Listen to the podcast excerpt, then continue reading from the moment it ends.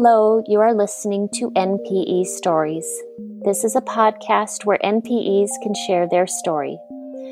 I am your host, Lily, and I found out I was an NPE through an Ancestry DNA test that changed my life forever. NPE is a term that stands for Not Parent Expected or Non Paternal Event. This means that one or more of our parents are not who we believe them to be. NPE Stories is a podcast where NPEs can share their story of what their original family was like, how they found out they were an NPE, and what their journey has been like since the day they found out. And welcome to episode 27, where today I am talking to Travis. Hi, Travis. Hi. Thank you so much for doing this today. Uh, glad to do it and uh, excited that you have this venue to be able to help uh, people that are going through this.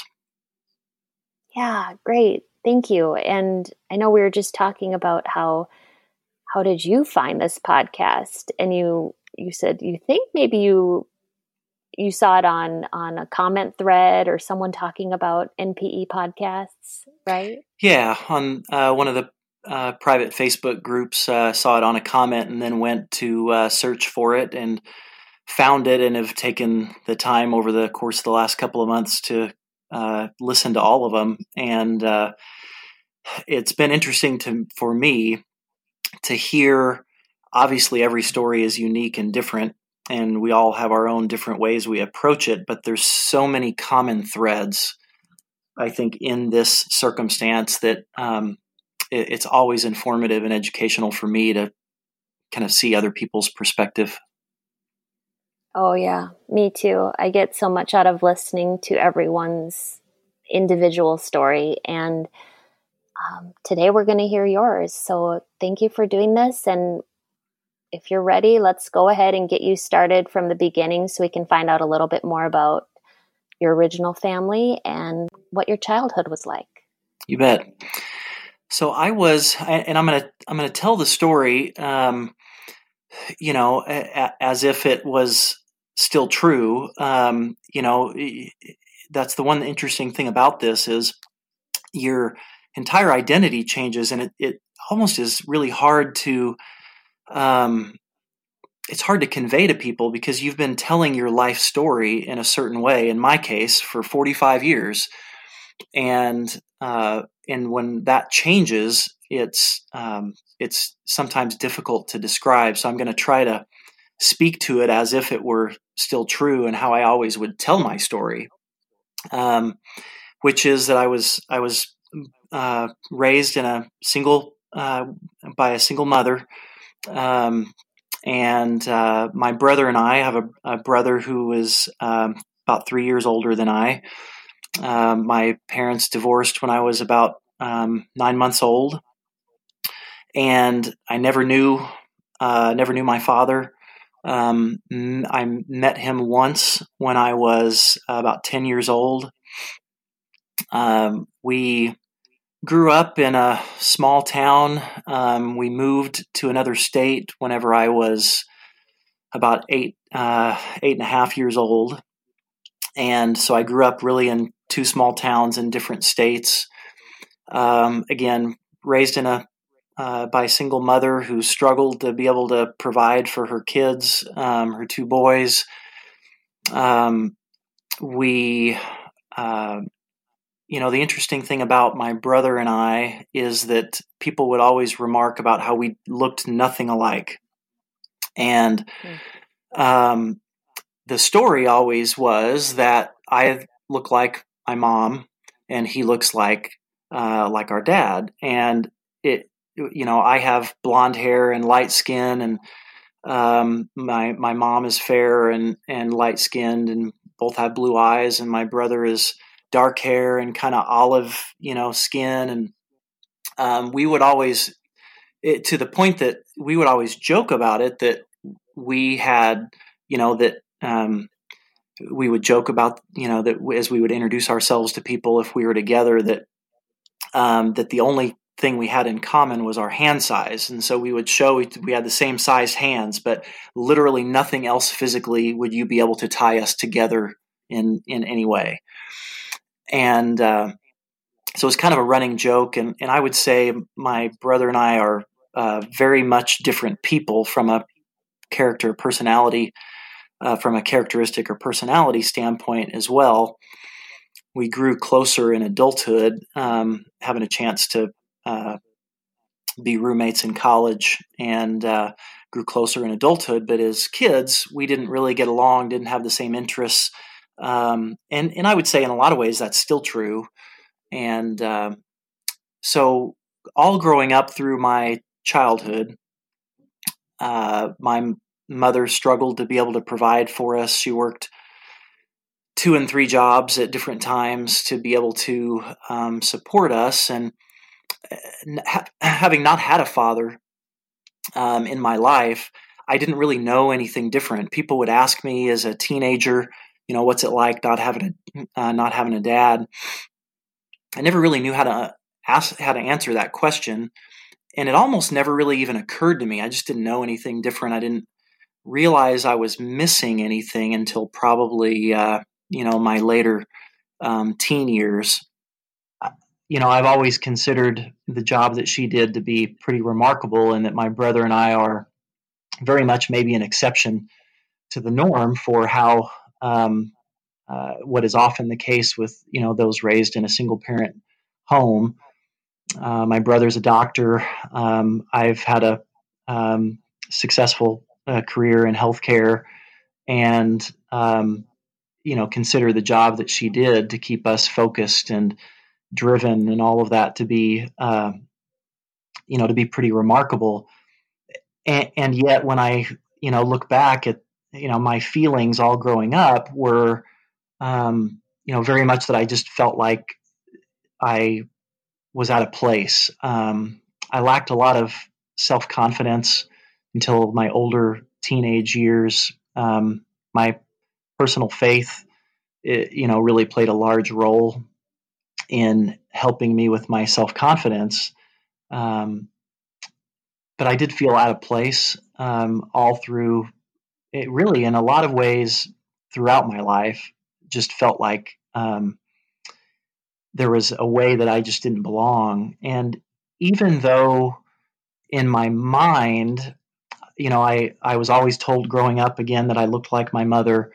Um, and yet I was I didn't feel like I was anything like her.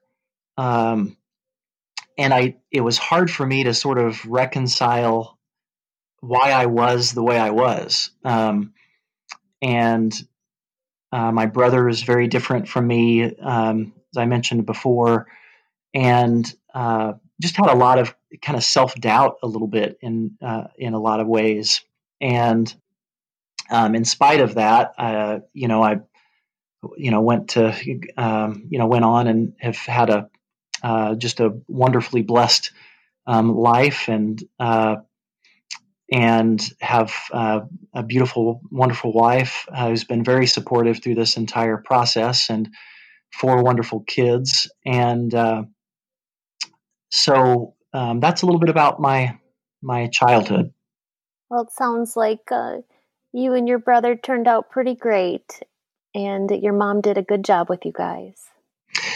She did. Um, I think there's a lot, uh, a lot to be said, um, which is part of what makes this situation really um, difficult. Because in some ways, some of the feelings that I'll describe, you know, maybe later that I have toward her are difficult to reconcile because I have, you know, a lot of respect for um, her and the job that she did and you know in raising us so with the discovery that's what was amazing with that is immediately it just made sense. You know some people talk about questioning it and calling up you know whether it was ancestry or wh- whatever the tool was that they used and i immediately knew it was true. How did you find out you were an npe so um, my wife had got me a uh, 23andme for Christmas in uh, Christmas of 20, um, 2017. And um, I, I, will say, just a few months before that, we moved to another uh, to another state from where we were. Um, had gotten a new job, and um, that Christmas, she bought me the 23andMe and more for the health um, aspects to it. And uh, she thought she knew that I would enjoy it and like it. And so I took it and uh, got my results back, and everything was fine. I, again, I was more interested in the health and sort of the genetic history there of kind of where you come from. And I looked all at that. I spent a lot of time with it. And um, I would say who I understood to be my father, that side of the family didn't necessarily um, have a great reputation. And um, I wasn't really interested in kind of looking at family that you're related to. And I remember uh, giving the permissions for that and kind of looking at it. And I just didn't, I wasn't that inquisitive about it. I, it didn't, uh, didn't interest me all that much. Mm-hmm. And so I continued to access the app every now and then, just looking at updates that would happen with health history and all of that. And um, what I didn't know was my brother um, decided to do 23andMe as well um, that following summer, uh, summer of 2018. And so uh, it was actually one year to the day um, that we moved to the new um, state where we moved to that he he texted me and said, "Hey, I did 23andMe. I um, sent you a invite to connect, but I don't I don't see our information, and you know you know how to use this." And so I quickly texted him back, and I was actually driving in my car. I can vividly remember this. You know, some things just get etched in your memory in very permanent ways, and this did. And so I texted him back as I was driving and said, uh, "Hold on, um, yeah, I, I, know how to use the app. I'll, I'll, get in and walk you through it." And so I went into the app and I loaded it and did the DNA, you know, connections. And I see him there, and I open it up, and it says uh, that our predicted genetic relationship is is half brother. And I immediately texted him back and said. Uh, hey, I think this says we have different fathers. Can you talk? and um, I was just actually coming home. I was pulling into my driveway and into the garage, and at the same time as I was texting him and kind of waiting for his response back before I would call him. And my wife was home, and so she was there, and I said, you know, look at this. And, you know, we were talking, you know, back and forth, my wife and I, and and how I described a few minutes ago, I, it I never questioned it. It I, I immediately told my wife, I said, "This this just makes sense. It makes sense of my life." Um, mm-hmm.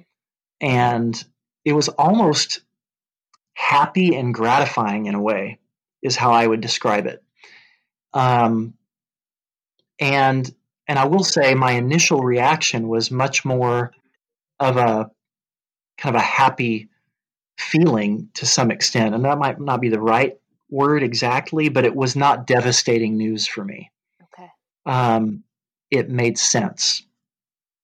So I got on the phone with my brother and uh, we started talking and and uh, you know I think we both you know I try to use humor to kind of diffuse situations and and um, thankfully, he and I have a close enough relationship that, you know, I mentioned earlier that he and I didn't, we didn't really get along um, until our later years in life, um, in adulthood, and when we both had families, and we've really had have grown close. But one of the first things he said to me within five minutes of our conversation is he said, "Wow, I always knew you were a bastard," and and we just laughed out loud, Lily. Like it was so. So I, am describing that everybody reacts differently to this, and so what I'm saying is my reaction was I was not devastated. It just was like it made sense. Yeah. It was sort of a relief in a way, and he said that, and I laughed, and I thought it was funny. Yeah. And and I still think it's funny. you know, it's it, it was. Uh, but you know, of course, when the when that sort of emotion wears off, um, it started, you know, started to become more real um, as far as what this meant. And uh, I went through um, eight days, and I realized this is a blessing. Um, and, and by the way, uh, the way I would describe my entire situation is is challenging as it continues to be in a lot of different ways. My outcome is uh, is has been a blessing um, in in so many different ways for me. Just the knowledge and awareness mm-hmm. of it um, has been a blessing for me. But eight for eight days, and so I, I recognize that a lot of people their their parent or they they can't find who their biological father is, and and uh, I, you know I, I should and do feel blessed that it was only eight days, but for eight days I didn't know who my father was, and my brother and I went back and forth all week long. Um, you know who was around us as kids, uh, just trying to think of who it might be, and um, we kept you know just kind of thinking of different uh, scenarios and possibilities and to the point where it was i was just starting to really spiral um, in, in, terms of just i mean we started to concoct just crazy theories um, lily about who it could be to the point of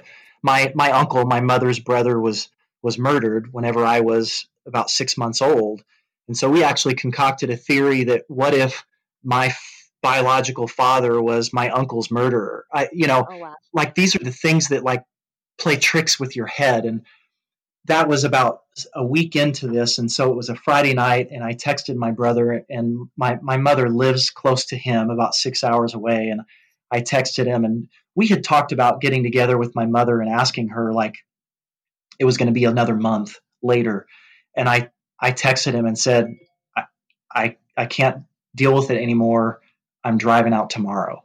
Uh-huh. And um, so I got in my car that next day morning, and we drove out to to uh, essentially confront um, our mother with the news and and to try to get information. And uh, you know the as everyone who's experiences this knows what what this does to your understanding of your identity and who you are. And when you don't know, um, and there's just pure speculation, uh, you know, I think it's, uh, I very much believe it's a human right for all of us to know where we come from and who made us. And um, when you don't know that, it's very, I, I've always described as unmooring. And those eight days, it was just completely unsettling um, for me from that sort of high jokish initial reaction to the settling in on what this really meant for me.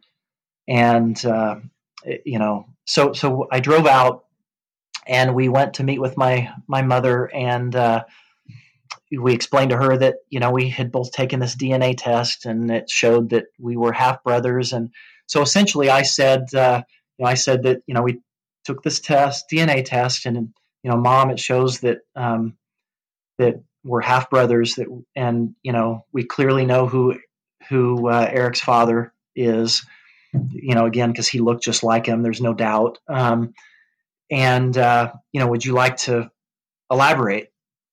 And so I then I just kind of shut up and and uh, my mother in kind of classic ways over the next 30 minutes would continue to either change the subject or initially she kind of well she changed the subject and then she, we kept coming back to the you know your your children you know your adult children are in front of you saying that you know saying what we're saying and you know we'd like you know some answers and and she you know laughed and said that's what you came out here for and she really was not uh, mm. you know was not coming around on this thing and it was finally about 30 minutes uh, into the conversation and i was getting a little impatient and finally i can't remember what what i said but i i said something where it was clear that you know and my brother who's a doctor you know he said you know mom this is science. You know this is this is dna this doesn't you know dna doesn't lie.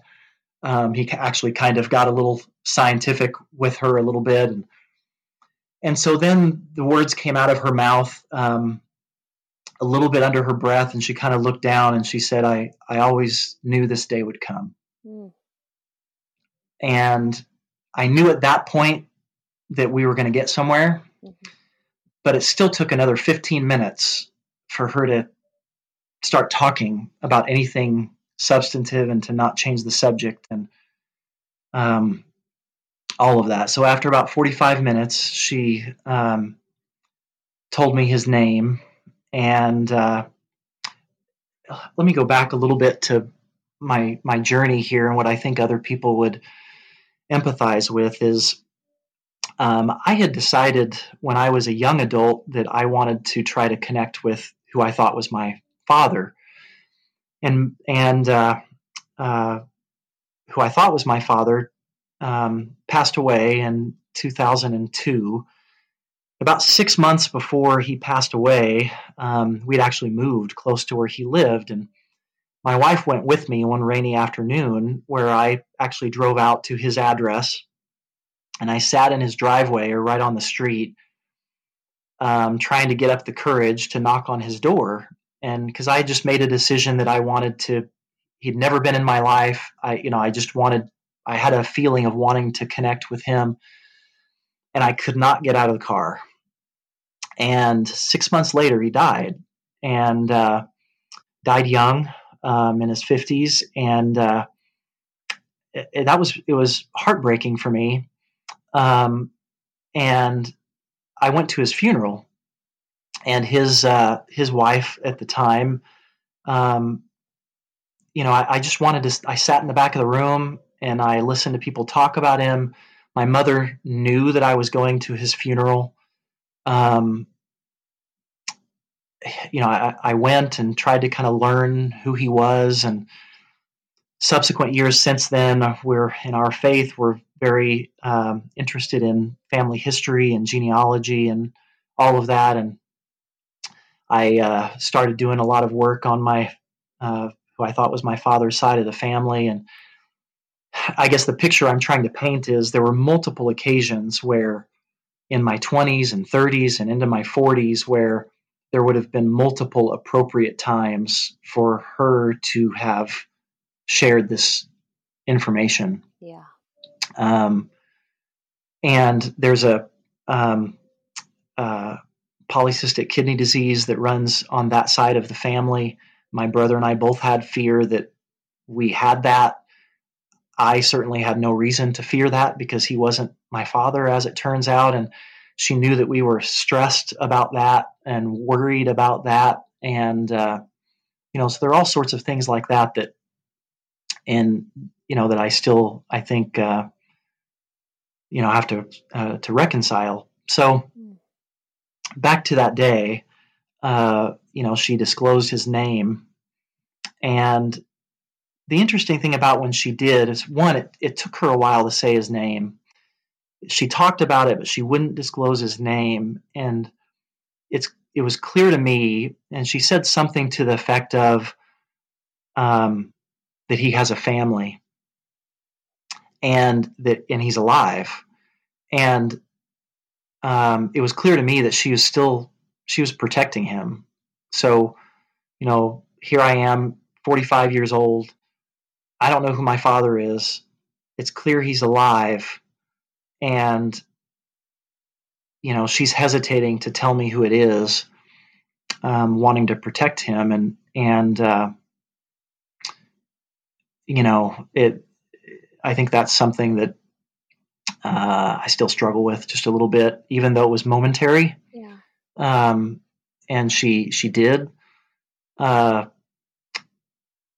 you know i think the the picture that it paints and where i i have some sympathy for my mother is she she never really dated again, uh, and we never knew her. She never had any serious relationships, and you know, it's it's clear to me that um, that you know this was a man that she was the love of her life, um, and he was uh, married with a family um, and had three kids, and the two of them together decided that this was going to be a, a secret and that they weren't going to tell anyone, and uh, and they didn't.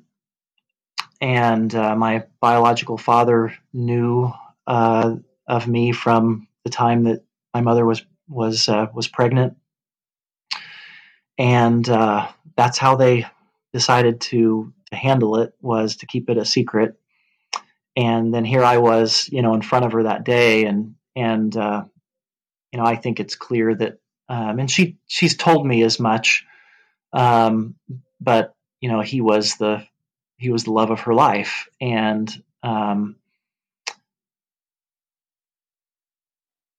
and she couldn't, uh, um, you know, her her marriage at the time that I she got pregnant with me, um, they uh, did divorce when I was about nine months old. Um, according to those that I trust, um, I think that knew of the situation. I don't think they were a very good match. Um, they were married for about five years, and uh, um, their marriage was ending. Uh, my biological father's marriage was not, and uh, so they decided I was, you know, they were going to keep that secret.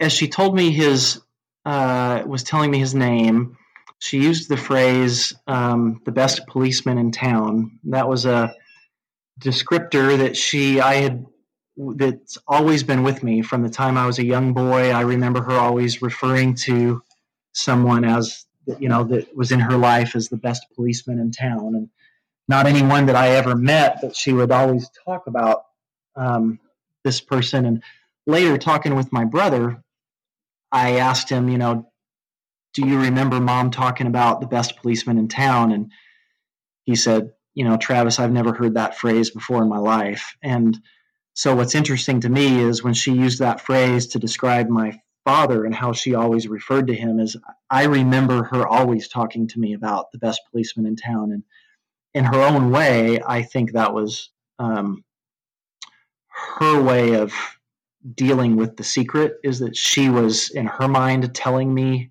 about him in some way without disclosing the secret.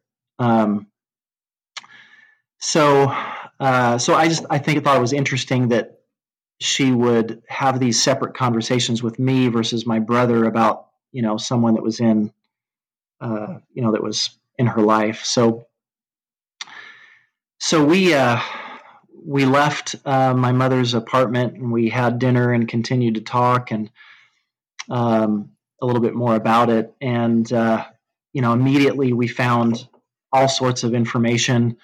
My, uh, my, my father had uh, a family, had three children.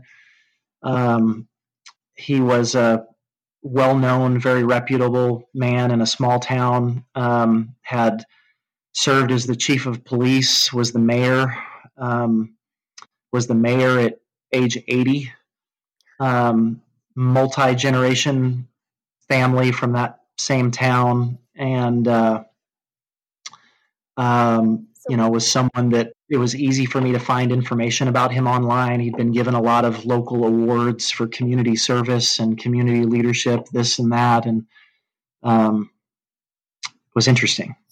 Travis, so your your biological father was literally the best policeman in town. Was literally the best policeman in town. Yeah, wow. yeah, he was the, um, and uh, you know that's what is interesting about this, and and and I'll share a little bit more about getting to meet him and his family. But the interesting thing about it for me is, um, I, for whatever reason, um, he doesn't carry the same baggage in my mind for the secret and not being involved is what my mother does.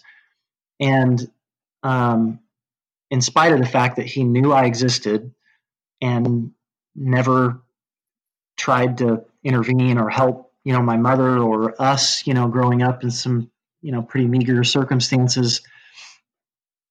Um, I clearly, as I was looking up information about him, I could tell that the the thing things just kind of fell into place that made sense to me about why I am the way I am, and um, that I was a lot of who I am. I inherited from him, and it just became so clear to me. Um, and so, so that day, um, I uh, when I found out his name, the first thing on my list and was I, I, I was not going to let. I mean, here this this man is alive. he was 85 years old, and I was not going to let any time pass. Um, and so um, I asked her to call him um, because I wanted to set up a time to meet him. And uh, I was, um, so I kept saying, you know, call, um, uh, call John, call John. And I could tell she was, you know, um, she's not somebody that is kind of quick to action, I guess. And um, uh, on the drive back home that next day, um, you know, I was pretty emphatic with her that, you know, y- you need to call John. Um, and uh, so I'll, I'll talk about that just a little bit in just a minute, but she, she did, um, which, you know, kind of teed up the opportunity for me to, to call him. But within 24 hours, Lily, we had photographs. Um, his, uh, his freshman high school yearbook somebody has put online, and um, we found a photograph of him uh, at uh, as a freshman in high school. And at that point, our third child was the same age, and we saw that picture, and I just, my wife and I just gasped because it looked exactly like our our uh, our son. Oh wow! And like exactly like him. We texted, you know, my my wife's family. They knew that what was going on, and and we just texted him a picture and said, you know, who does this look like? And everybody knew, like, oh my gosh, that's Jackson. Oh.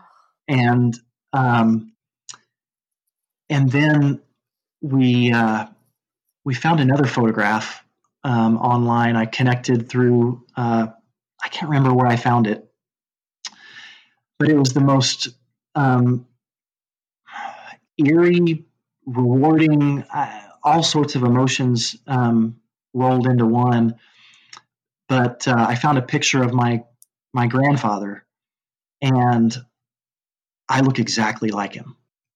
I mean, it was it was so weird. And all of my life, everybody had been describing me that I look like mom, and my brother looks like dad, and what I've come to find out is, you know, I have fair skin and blonde hair and blue eyes, which my mother has, but we really don't look alike. I look like my grandfather. Mm. And the connection, I think a lot of people that go through this, when you see photographs and, you know, you're, when you don't know where you come from, in a lot of ways, just your, your identity kind of disappears. And seeing those photographs and seeing myself in photographs for the first time, it was absolutely, um, you know, indescribable. Um, so uh, we found, um, he, so my father did not have a Facebook page, but um, one of my now new siblings um, passed away in uh, in 2000 and, uh, 2007. So I have two. I have a brother and a sister still living, and they, you know, have Facebook pages. And so, you know, for the course of, you know, a long period of time, just looking in, looking into their life and what they're doing, and seeing pictures of my father um, online. And, uh, you know, he was interviewed on TV, and I had a video clip of him, and all of that because he kind of had some level of prominence in a small town. Just amazing the amount of information that I was able to find out about him. Um, and so all of that was kind of rewarding because all growing up, in some ways, you know, I'd understood that I was from a family that kind of had a bad reputation, and and I and that wasn't the case um, for me, and it made sense for why again made sense for why I am the way I am, and mm-hmm. it, it just answered a lot of questions for me. And have you you have you met him? So I have. So that that same weekend when my mother told me um, who he was, and I was very emphatic about her calling him, and uh, she did, and so so that he could be prepared for my phone call and uh, that it wouldn't be totally out of the blue or whatever. But um, so I called him um, So I found out my NPE discovery on a Friday. And that following Saturday, eight days later, is when I met with my mother and learned his name. And that following Wednesday after that, so less than two weeks, I called him on the phone and talked to my father for the first time. And I was very clear I wanted one thing out of that conversation. And all I wanted to do, I didn't really want to talk to him. I wanted to set a date and a time for us to meet in person. I I wanted to learn about him and to really talk not on the phone but in person. For whatever reason, that was just the way I wanted to do it. And so we had a fairly brief conversation on the phone and determined a time that we could meet. And that following Monday, uh, we met for dinner. And uh, so that was two weeks and three days after learning uh, my um, this my NPE discovery. I was sitting across the table from my father. You know, I walked in and he stood up. He was there first. Um, he stood up and he greeted me and he grabbed my hand and he kind of pulled me over to to sit down and and we had a just a wonderful 90 minute conversation that was um, that was awkward that was emotional that was funny that was um, you know all sorts of things all rolled into one. And uh, here I thought my father was passed, and now here I was sitting across from my father and seeing a lot of me in him. Um, it was one of the most remarkable, you know, clearly one of the most remarkable um, experiences of my life. Through the course of that conversation, and you know, I uh, I decided to record both the conversation with my mother um, when we, my brother and I, confronted her, and my conversation with my that first meeting with John. I wanted to record those conversations because I knew that there were going to be details in there that I would forget. I wasn't doing it from any kind of a. I was doing it for my own memory. Yeah, yeah. Just to kind of be able to listen to it again and to make sure I had information straight. I didn't know if I was ever going to hear this information again. Um, what a great idea! And yeah, I would recommend it to to. I I did not ask for permission in either case. I don't I don't know what the I don't know what the law is in the state where I live, yeah. um, but but I did it. I, I, just walked in with the phone with the recorder on, and and I just did it. So um, I would highly recommend that um, to anyone because there's so many emotions rolled into this and and yeah i, I know i would remember certain things but um, i've gone back to listen to those things and and i i highly recommend it.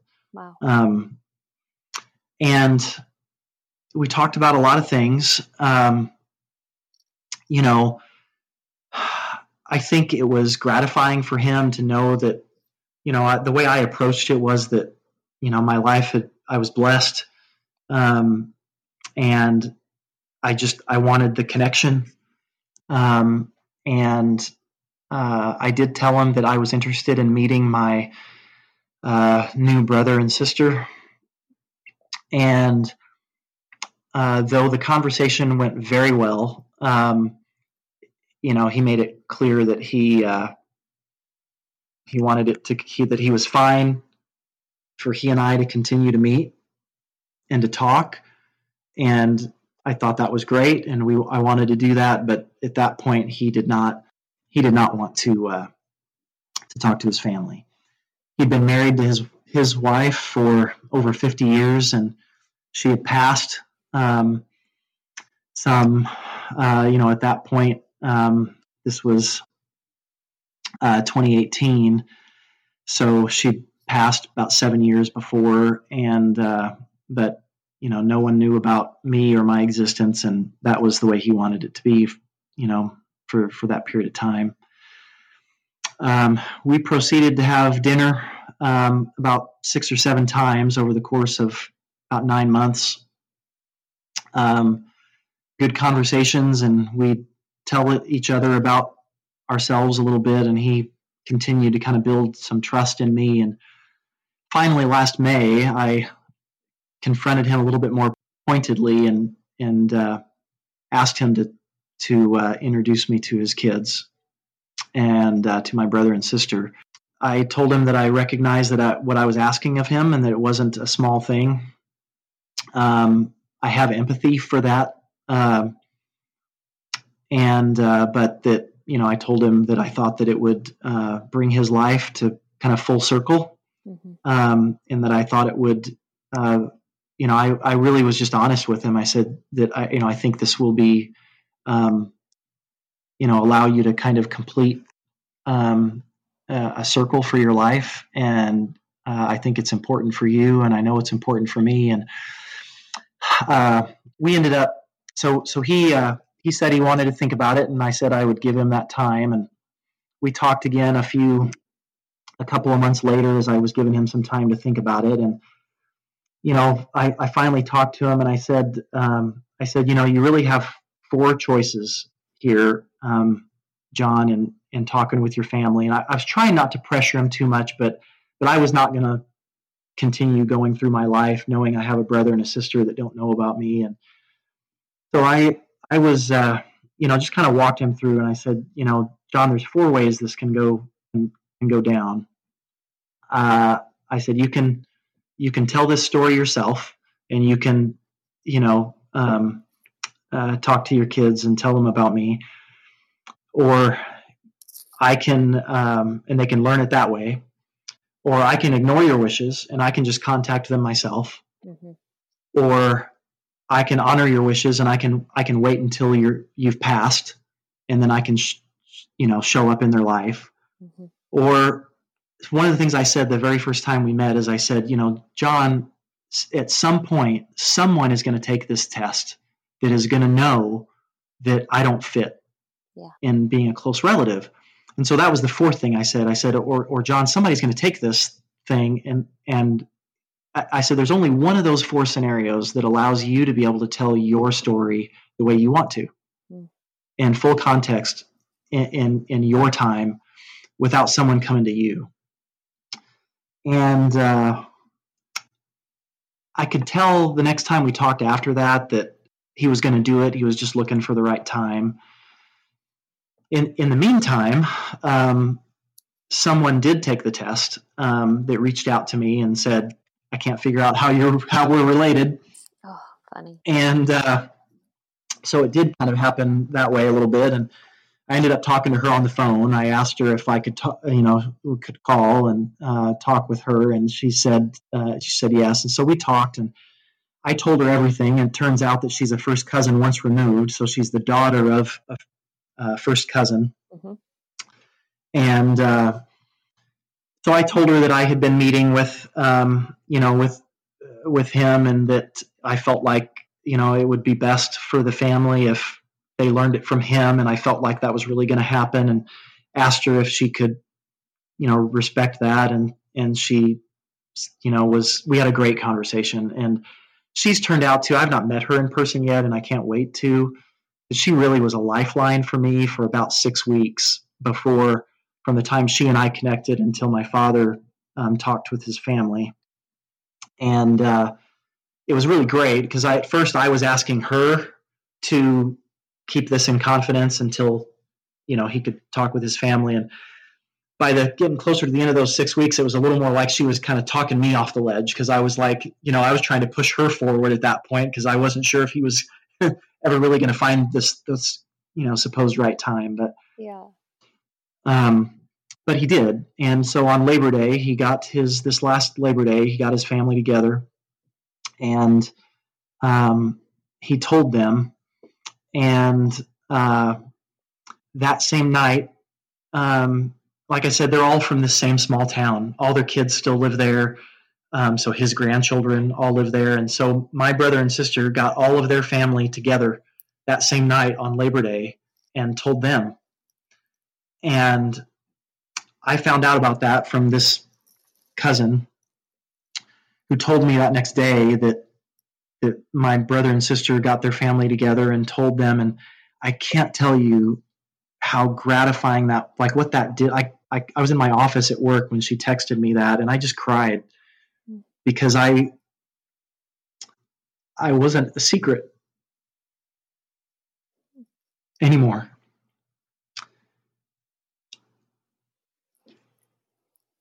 And uh, so much of the emotions that go through this is part of it is, um, you know, being a secret is just not, uh, you know, um, not okay. And, and so knowing that, you know, not only did my father finally share with his family, but I didn't know how they were going to react.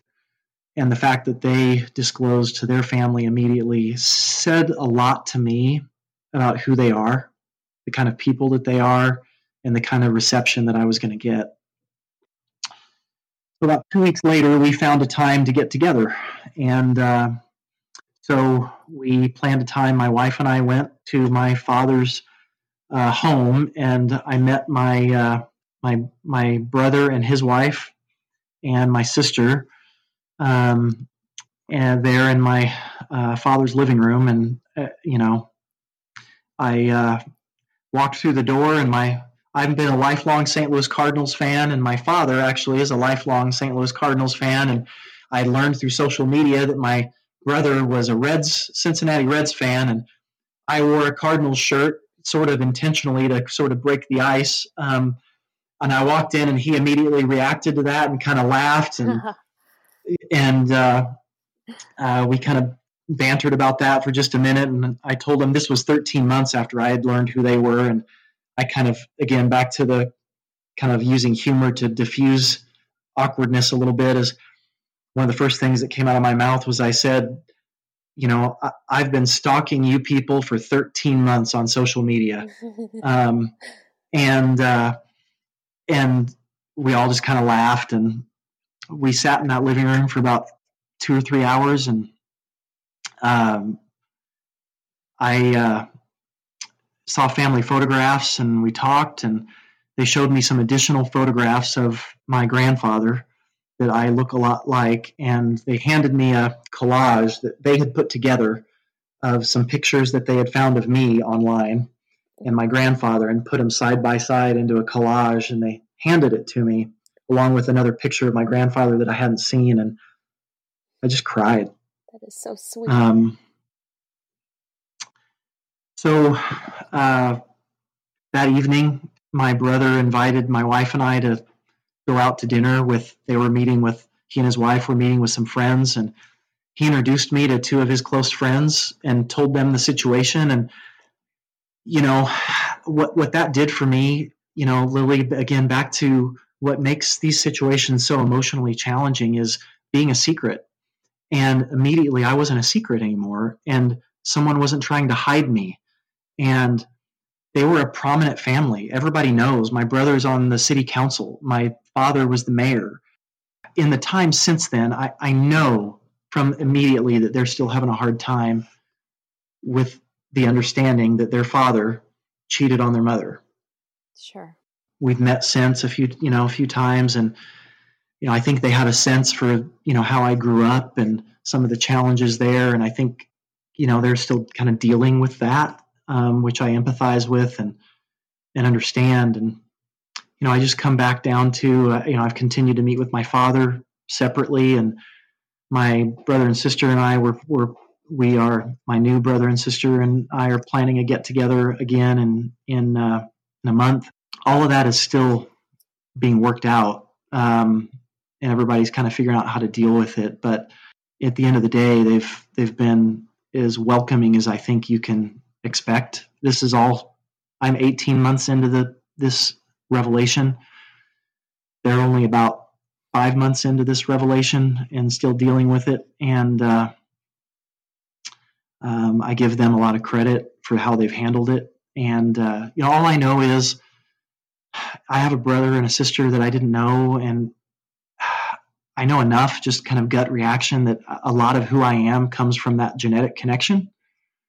And, um, you know, I mentioned that I learned of my uh, NPE status one year to the day after we moved. we moved to the same state where they live. And I've lived out west most of my adult life. And now we've moved to the Midwest to the same state where they are, and they live two hours down the road. Wow. And I don't consider that a coincidence. Mm-hmm. Um, and I think, uh, you know, my faith plays into how this is all laid out, uh, played out. And um, as much as I still have a hard time with, uh, you know, I, I should have known about this sooner. My mother should have, you know, shared this with me sometime between the ages of, in my mind, sometime between the ages of 16 and 25. hmm Um, you know, I, I, I give some latitude, I guess, to being a secret and not wanting to break up a family. Um, I'm not saying that's right, but um, I understand it. Um, but in spite of that fact that, and I still am dealing with that with my mother of um, that whole situation, and and I, you know, so many people that have kind of their stories with their mother. I, I share a lot of those that, you know, I still think that maybe she feels judged for the her actions, and that's not it at all for me. It's it's the not knowing who my father was and her having all these opportunities to share with me where it could have helped me to know who I am and understand more about me. And that's what I have a problem with. And Yeah. and her not even I mean the first 4 days where I knew, you know, she never reached out to say how are you? or it was all about kind of her side of this. And um that said, I, think that there's a divine part of this for me that doesn't seem accidental. I, I've gotten a lot about out of hearing other people share their stories, and uh, I'm glad that you have this podcast. I think it's important for us to, as I said, everyone's circumstances are different, and I've had this wonderful, beautiful outcome so far, and uh, everyone's not that lucky, and I understand that. There's so many common threads that run through this. I think others just kind of knowing the struggle and the emotional challenges with identity and secrets and and um, I, I think is helpful for all of us to to learn and to grow and to understand our situation and so I, I really appreciate you doing it Yeah, absolutely. when we were in my father's living room when I met my brother and sister for the first time, I, it's indescribable the feeling of looking at my father and seeing the burden lifted off of his shoulders of us being together and having that conversation and it not being a secret for him anymore. Um, the the tears in his eyes and just the clear um, burden lifted off of his shoulders was so evident and um, that makes me so happy because i i uh, i forgive all of that and, with him and um, that helped me a lot in my own journey through this to see that burden lifted off of his shoulders and you know to hug him and to feel that um, burden lifted off his shoulders. Um, that was such a wonderful outcome that day for me in addition to meeting my brother and sister and that whole transformational aspect of it. I was so happy for my for my father. Wow. You've really had some blessings come out of this and I'm I'm happy for you. thank you Thanks again to Travis for sharing today. These stories are here for us to identify with. If you are an NPE that would like to share your story, email npestories at gmail.com. You do not have to give any identifying information. If you are an NPE and would like to share your story, I'd like to hear from you. Subscribe to this podcast to hear more. Come heal with us.